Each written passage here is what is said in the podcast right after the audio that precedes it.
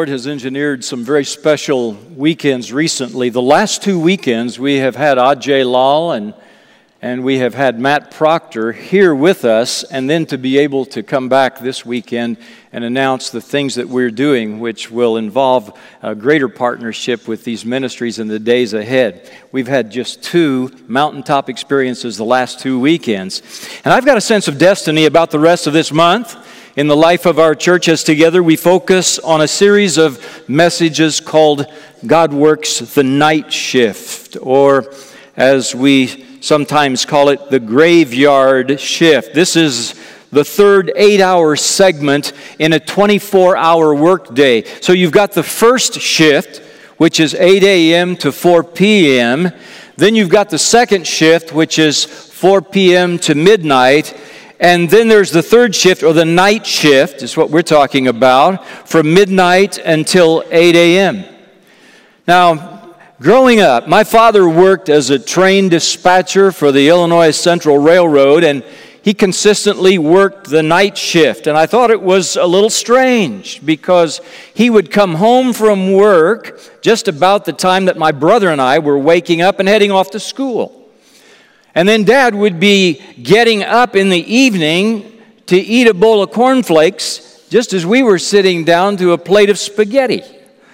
Sometimes I would lie in bed at night, and as I drifted off to sleep, I could hear him start the family car and back down the driveway to begin his 10 mile commute to the Illinois Central Division offices in Champaign. I came to think of it as normal that my father worked the night shift. Author Ron Mehl describes these people who work the night shift. He says, It's a cop in a lonely squad car cruising dark, rain lashed streets on a stormy night. It's a young father cleaning an office building, working a second job so he can support his family. It's an EMT crew at a firehouse, equipment at the ready, waiting for the phone to ring. It's a nurse moving from room to room, bed to bed, scanning monitors, charts, IV bottles, pulsating lights, and the drawn faces of men and women in sedated sleep. It's a road crew hurrying off to repair an on ramp, smoothing the way for morning commuters. It's a young soldier shivering in the damp night, watching for the enemy, protecting his sleeping buddies. It's a pilot of a jumbo jet guiding his plane safely around turbulence while 358 souls doze in the seats behind him. So, all this and much more is going on through the watches of the night. While most of us are getting undressed for bed, these people are getting dressed for work. When we are turning in, they're clocking in. And they're somewhere out there every night, and we need them and we depend on them. While we're sleeping, they're working to keep us safe, and all of us want to feel safe. We want to know that our policemen will be on duty at night, those dark hours when bad things typically happen. We want our emergency room staffed and prepared to receive and treat us in the event we have a health crisis. We want our military on duty to protect us from foreign enemies. But where does our ultimate safety and security really come from? The Word of God answers this question with a single truth that is much bigger, much more profound, and it is this that God, our Creator, our Heavenly Father, works the night shift, and He is watching over you and me Look at these inspired words from David in Psalm 121. I look up to the mountains. Does my help come from there? My help comes from the Lord who made heaven and earth. He will not let you stumble. The one who watches over you will not slumber. Indeed, he who watches over Israel never slumbers or sleeps. The Lord himself watches over you. The Lord stands beside you as your protective shade. The sun will not harm you by day, nor the moon at night.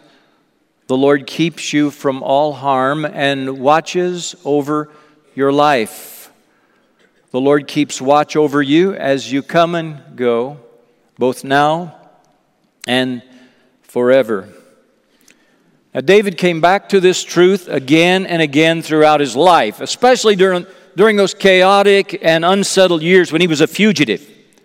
He was on the run for his life from King Saul, who relentlessly pursued him, desiring to kill David as a perceived rival for his throne. But David wrote in Psalm 3, verse 5 I lie down and sleep. I arise up again, I wake again because the Lord sustains me. I will not fear, though tens of thousands assail me on every side. You see, David was not anxious. He was not sleepless. He was not insecure, in spite of the fact that he faced a life threatening situation. It didn't keep him up at night to know that his life and the lives of his comrades were in serious jeopardy. Look at his words in Psalm 4, verse 8. He writes, In peace I will lie down and sleep. For you alone, O Lord, will keep me safe. David lived with this rare and enviable confidence in God's vigilance. We tend to think that God is off somewhere in the universe attending to more urgent business, but David wrote in Psalm 46, verse 1 God is our refuge and strength and ever present help in trouble. So David did not see God as being more concerned about distant planets or falling stars or black holes. David is saying, God works the night shift for me and for you. He's busy on your behalf, even when you're not aware, even when you're fast asleep. So every day, when you awaken in the morning, when you first open your eyes, you can be sure of one thing that God has been working the night shift. He's been watching over you, even when you might be tempted to feel He isn't much doing much of anything in your life. You may feel that way. Honestly, as you sit in church here this morning, maybe you're struggling with an addiction. The victory hadn't come. Maybe you've been praying for months for the reconciliation of your marriage, but nothing seems to change. Maybe you've waited for the return of a prodigal son or daughter, but their bedroom is still empty and their place at your table is still vacant. Maybe you've dealt for years with chronic pain without relief. Maybe you have a health situation today that remains undiagnosed, untreated, and unresolved. Maybe you've experienced prolonged unemployment Maybe you're facing bankruptcy if your business doesn't turn around soon. Maybe you can't get past the grief of infertility or the death of an infant. Maybe you've been praying for a soulmate for years, but you just can't seem to connect with the right one. I want to challenge you this morning to push back on your feelings of hopelessness. If you have the idea that God doesn't know who you are, He doesn't know where you live, and He doesn't care about the dark days in your life, I want to challenge you to push back on that. God's Word says it over and over again in a hundred different ways. Your Heavenly Father watches over you day and night. The Old Testament book of Deuteronomy declares that the eyes of the Lord are upon you from the beginning of the year even to the end of the year. 1 Peter 3:12 says, "The eyes of the Lord are on the righteous; his ears are open to their prayers." Do you believe that? Do you feel his eyes on you today? Are you confident that he is attentive to your prayers? What about 1 Peter 5 7? Give all your worries and cares to God, for he cares about you. Now, you may not be working on your timetable to resolve whatever it is that troubles you. He may not be working in ways that are obvious to you. But Jesus said he knows when a sparrow falls to the ground. He provides for the flowers of the field. And then Jesus asked a rhetorical question Are you not of much more value to him? The answer is yes. Yes, we are much more valuable. And he keeps track of the number of hairs on your head, and he knows every anxious thought that flickers through your mind. He knows every injustice you are suffering. He knows about your physical pain. He knows about your heartache. He knows about your loneliness. He knows about your frustrations. He knows about your woundedness. He knows about your scars. And listen, my friends, he cares. And he's working the night shift. Romans 8 28 says, and we know that in all things, God works for the good of those who love him, who have been called according to his purpose. He is working for your ultimate good, and he never take, takes a break, and he never clocks out, and he never quits, and he never needs a nap or a night's sleep. God works the night shift, even when nothing seems to be moving.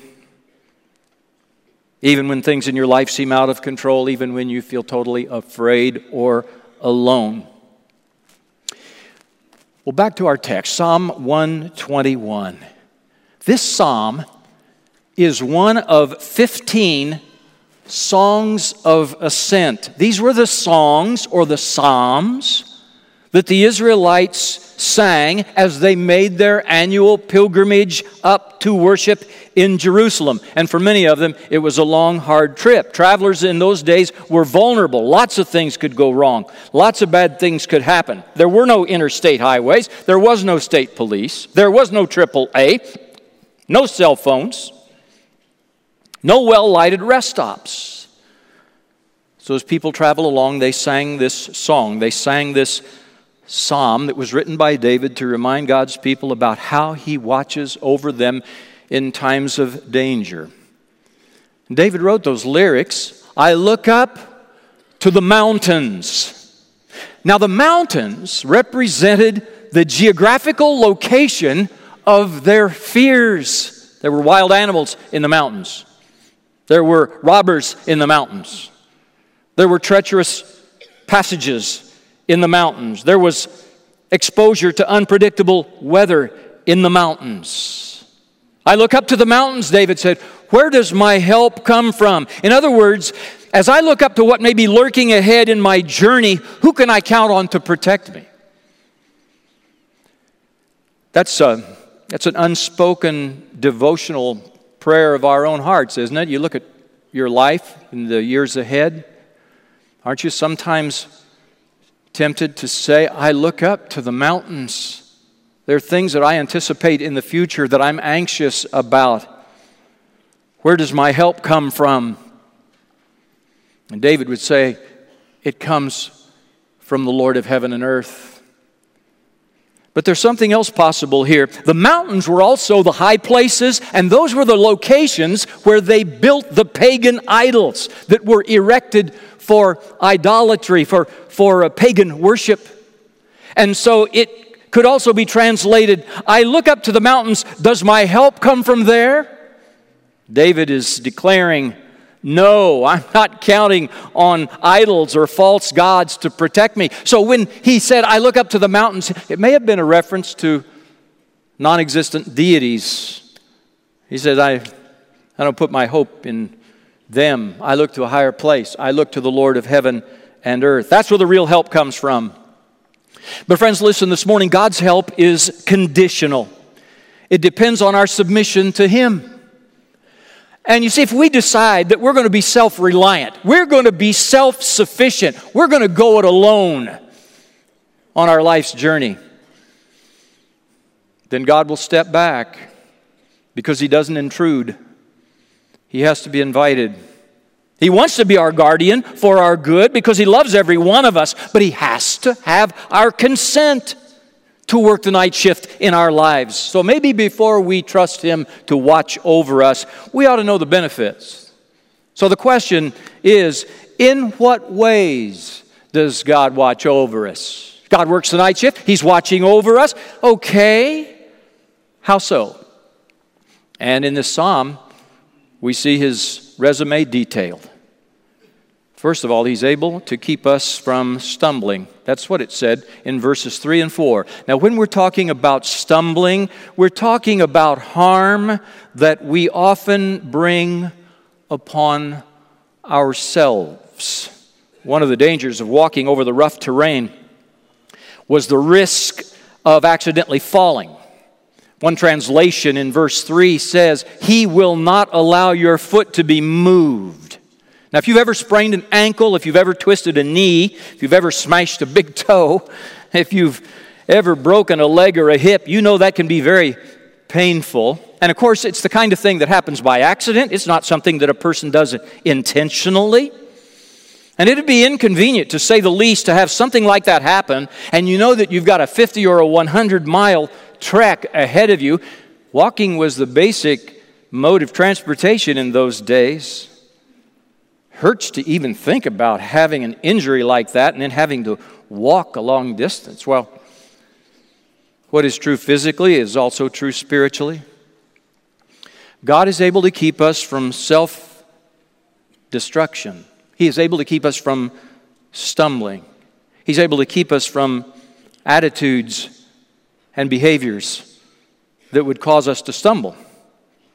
Now, when you come to a place that you decide you're going to trust God to watch over you, you're going to depend on Him to be the Lord of your life. If you make that decision, you are going to be saved from a lot of self inflicted harm, a lot of stumbling.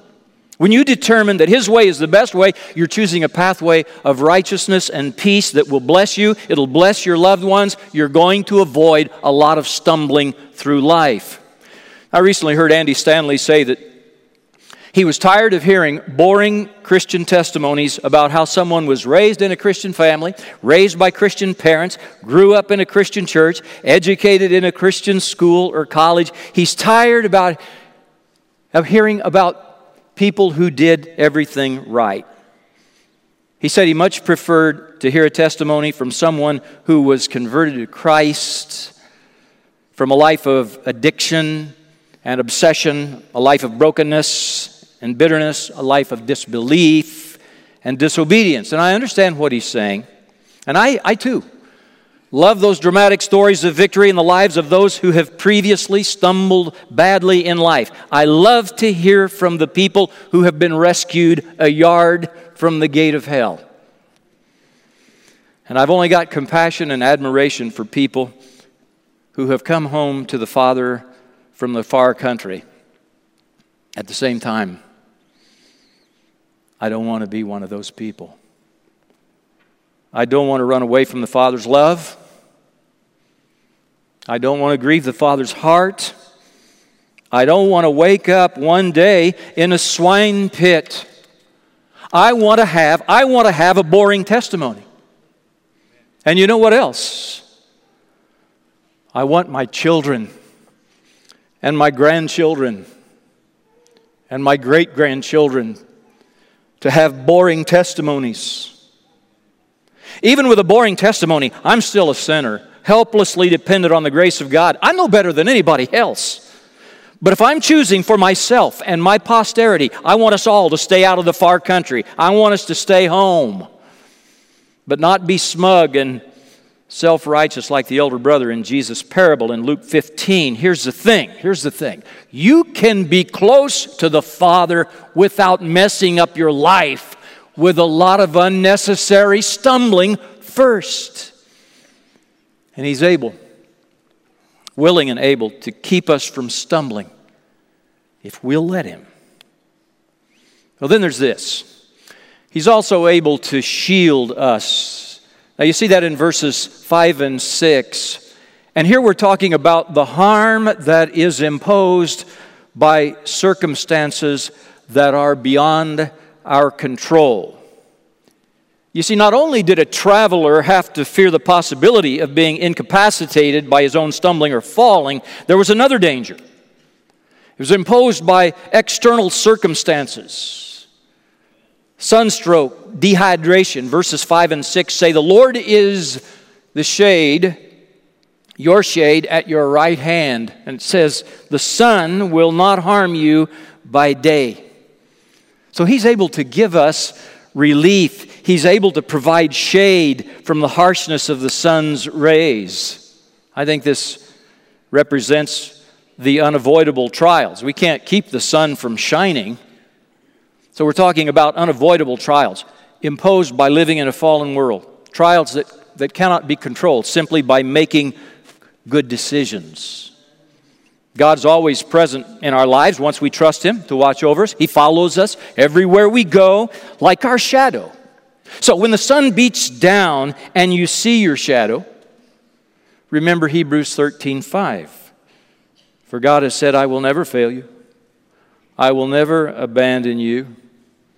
Your own shadow can serve as a reminder of His presence. Here's what this means. God will protect you from anything bad that you are powerless to control in your life. If it's something bad that happens, He knows that you can handle it or He would not permit it. He will provide a way that you will be able to endure it. No Christian, no child of God can say, My trials, my troubles are more than I can bear. No, because nothing will happen to you today. Nothing good, nothing bad. Nothing will happen to you today or any day without passing through your Father's hand. Look at this verse or these verses in 1 Corinthians 10:13. Every test that you have experienced is the kind that normally comes to people but God keeps His promise and He will not allow you to be tested beyond your power to remain firm. At the time you're put to the test, He will give you the strength to endure it and so provide you with a way out. Listen, if you could not handle a particular trial, you're vigilant, ever present, ever protective Heavenly Father would shield you.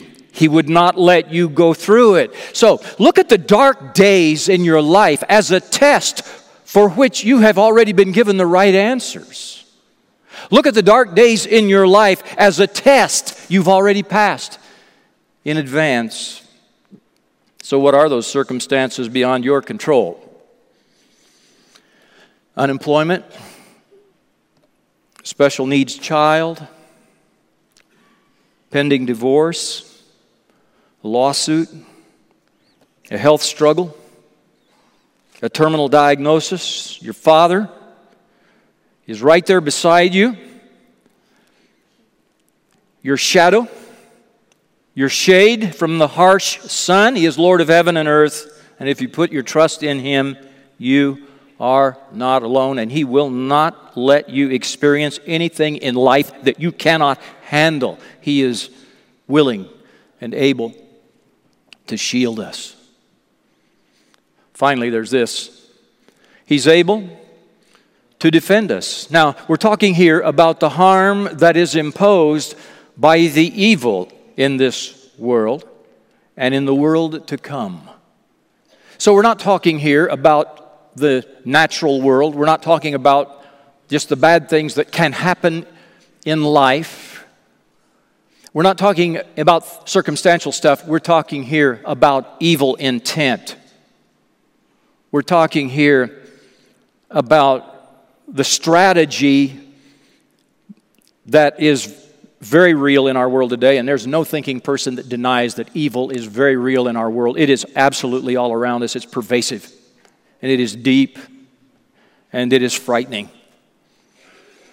Unless we have a defender, Probably the most frightening danger posed to travelers in that day was not the possibility of falling or the chance of being overcome by heat stroke, but the presence of evil persons who, might do them harm. Bandits, bandits were a real problem. They knew that travelers on their way to Jerusalem to worship would have offerings with them, and so the robbers back then wouldn't think twice about stealing your possessions, possibly even taking your life. But the child of God could testify that the Lord will watch over your life. It's translated this way in another In another translation, He will preserve your soul.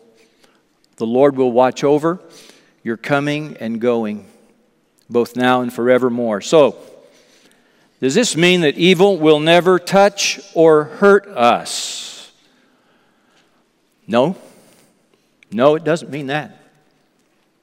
Think about the students at the Umpqua Community College in Oregon just this past week. Christopher Mercer took nine lives in 10 minutes, reportedly shooting Christians in the head and wounding others. He ordered one of the victims You in the orange shirt, stand up. What religion are you? Are you a Christian? The boy stood up and said, Yes. Then the pop of a single gunshot and a thud as a Christian young man in the prime of life dropped to the floor. So, what about it? Where was God who is able to defend? Well, he's right where he was when young Stephen was martyred 20 centuries ago. The book of Acts, chapter 7, Stephen preached a spirit filled message to a mob that seethed with hatred. And just as they were about to rush him and tear him to pieces, his eyes were open, and he said, But he, that is Stephen, being full of the Holy Spirit, gazed into heaven and saw the glory of God and Jesus standing at the right hand of God. And he said, He didn't expect to see it. He said, Look, I see the heavens opened and the Son of Man standing at the right hand of God. Then they cried out with a loud voice, stopped their ears, ran at him with one accord, and they cast him out of the city, and they stoned him. And they stoned Stephen as he was calling on God and saying, Lord Jesus, receive my spirit. It's obviously the worst moment in Stephen's life. Or was it? He died with a vision of heaven. He died with his eyes fixed on the Lord Jesus and God the Father. His hand reached out to the firm, warm grasp of Jesus, the Son of God. Jesus said in Matthew 5 11 and 12, Blessed are you when people insult you, persecute you falsely say and do all kinds of evil against you. Jesus said, Rejoice and be glad, because great is your reward in heaven.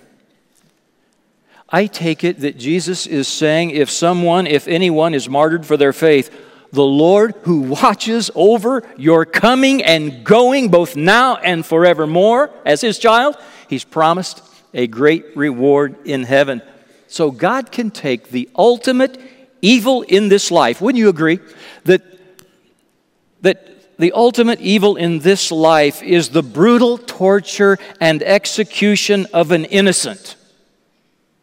Whether it's a child or a senior adult, the brutal torture and execution of an innocent. God can take that and turn it into a great victory he turned it in to the greatest victory, you know. Brings us to Jesus and the cross. Jesus never stumbled.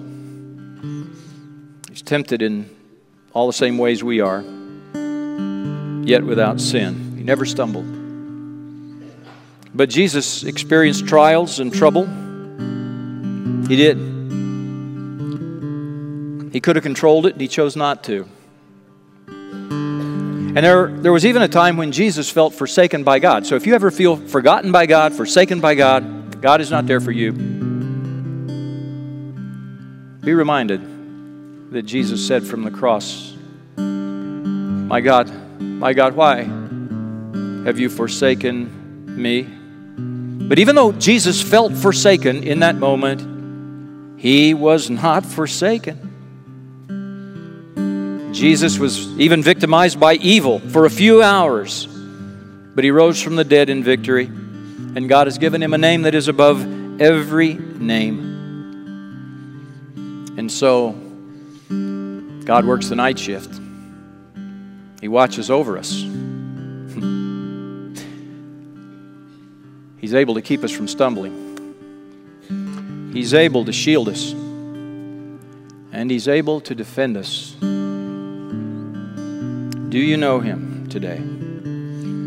This morning, if you need a prayer partner, you may be going through a dark time, a dark season, dark days. I know in an audience this large that there are several who are. If you need a prayer partner this morning, we want to encourage you to remain in the worship center after we dismiss and so we can come and bear whatever burden it is with you in prayer. If you need to make a decision about a Savior, there, are probably some in our audience this morning who are going it alone through life. You know you need a Savior and you want to talk a little more about Jesus today, we want to talk with you. If you know you need a church home, we want to talk with you. Just remain seated after our service. Our section hosts, our pastors will come to you. Will you stand with me for prayer?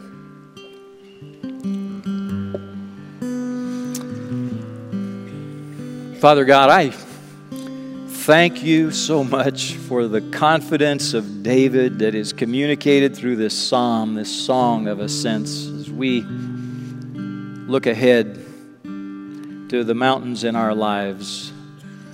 Thank you that we can know that our help comes from the Lord of heaven and earth.